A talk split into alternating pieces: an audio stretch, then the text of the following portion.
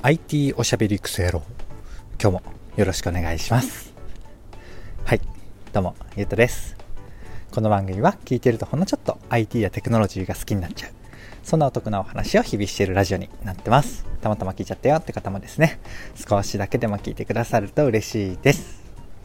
はい。ということで今日は何の話をしようかなと言いますと KDDI が開発した相手の気配を伝送するソファーシンクソファーが面白いというテーマでお話をしてみようかなと思います。いつも通りながらでなんとなく聞いてください。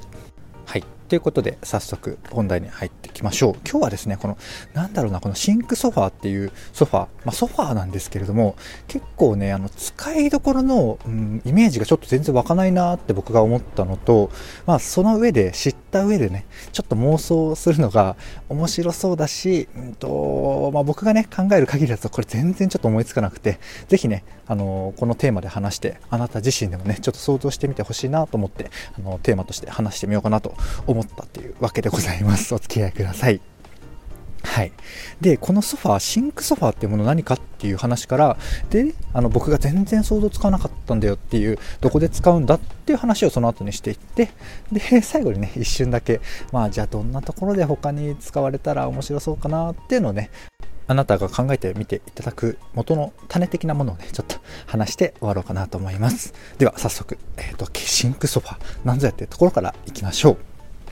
はい。で、これ何かっていうと、まあ、KDDI さんがね、KDDI 総研っていうところがね、あの、研究して作ったソファーらしいです。で、なんかね、座るお尻の部分とか、あの背中部分とか、まあ、要はソファー部分か。なんか難しく言っちゃったんですけど、ソファーの中とかね、えっと、多分、外側もどっかあると思うんですけど、あの、音とかね、動き、振動とか映像を検知する仕掛けがあって、それがね、あの、相手側の方に伝わるっていう仕掛けみたいですね。まあ、この細かいところの、うん、詳しい仕組みが気になる方はね、ぜひ、あの、ググって調べていただけるといいかなと思います。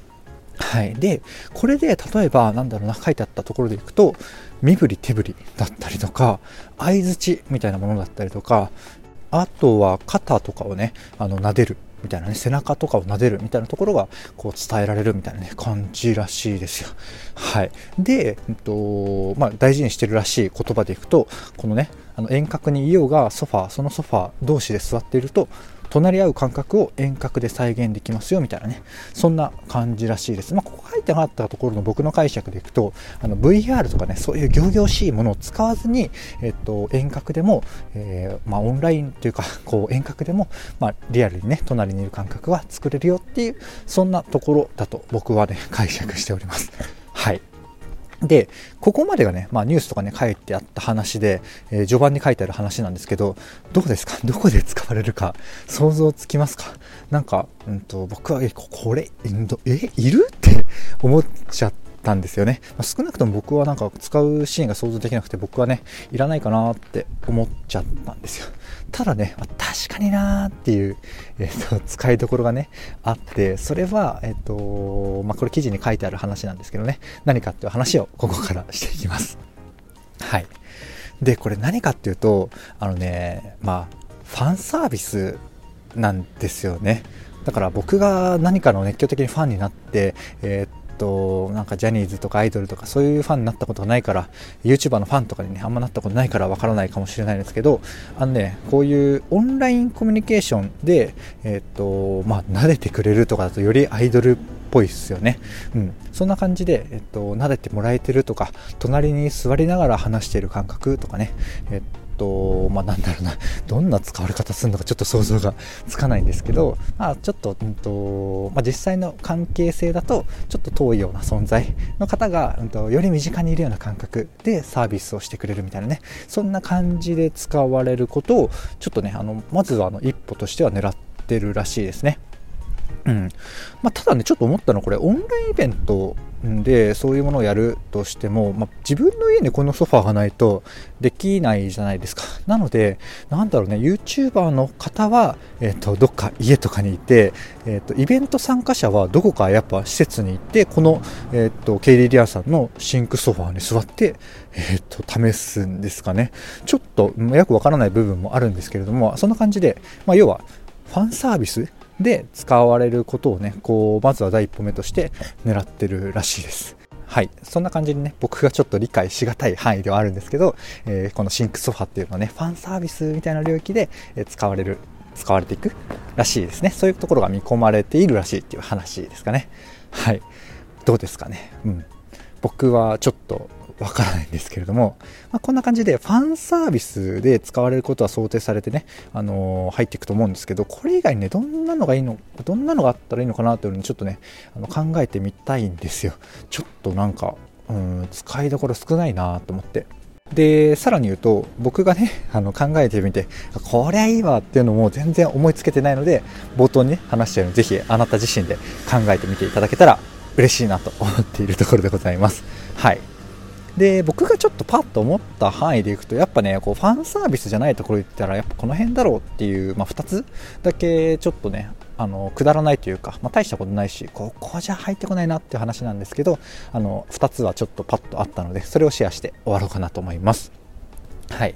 でその1つ目が何かっていうと、まあ、恋人ですよね、うん、遠距離とか、まあ、遠距離じゃなくてもコロナ禍だと会う頻度とかが、まあ、中距離ぐらいだと少なくなってるのかなとかもあるじゃないですか、まあ、そんな時にソファーで、まあ、だらだらとね座りながらネットフリックス見るとか、えーと、そんな感じで遠隔で同じネットフリックスを見て、えー、LINE ツアーでつなげてるとかもあるかもしれないし、まあ、多分あると思うんですけど、まあ、それがねソファーで感覚がこう、あのー、共有できたらまた面白くないですかね。うんあの相手の動きだったりとか、えー、その辺も含めて一緒に見てる感覚っていうのがあのより出たりとか、まあ、何かネットフリックスとかね見てなくてもソファーに隣同士で座りながらあのコミュニケーションを取るっていうのは、うん、やっぱなんかこう安心感とかねそういうのが結構あるのかなって、まあ、これは想像ですけど ある気がするんですね。なのでこれが、まあ、誰でも思いつく1つ目でございます。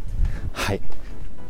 っていう感じで、まあ、2つ目もね、最後2つ目も話していくんですけれども、これもね、まあ、誰でも思いつくし、えっと、まあ、1個目と同じく、これ自体のためだけに、このソファーを、まあ、なんかすごい高かったらね、買うわけないっていう 前提なんですけど、やっぱね、これ、あのまあ、離れた家族っすよね。まあ、ほぼ恋人と一緒じゃねえかよって話なんですけど、僕がちょっと、こういう体験だったら、ちょっとありかなと思ったところが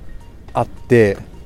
えっと、それが何かっていうとあのこの成長とかが実感できたら面白そうかなって思ったんですよね。これもやっぱ離れた家族、あの、最近コロナ禍でまた逆にね、単身赴任とか なくなってるかもしれないですけど、あの、リモート勤務ができて、えっ、ー、と、どっかにね、単身赴任してたけど、えっ、ー、と、元の場所に戻ってリモートで勤務してるとかあったらね、マジで意味のない話なんですけど、まあ、単身赴任してるとするじゃないですか。そうすると、お子さんの成長って定期的にしか、定期的？まあ、あの、映像とかでは見るけれども、うんと、まあ、リアルではたまにしか会えなくてっていう感じじゃないですか。それが、えっと、ソファーソファーでねどうだろう。ソファーで一緒に座ってる感覚というよりはソファーからこう立ったり座ったりとか自分の上に乗った感覚とかも含めてじゃないと意味ないかな。なんかこうちびっこ、まあ、小学生入るまでぐらいとか小学生の前半とかも小学生ぐらいまでもか。結構やっぱ、うん、みるみる大きくなっていくじゃないですか。なんかその辺まで含めて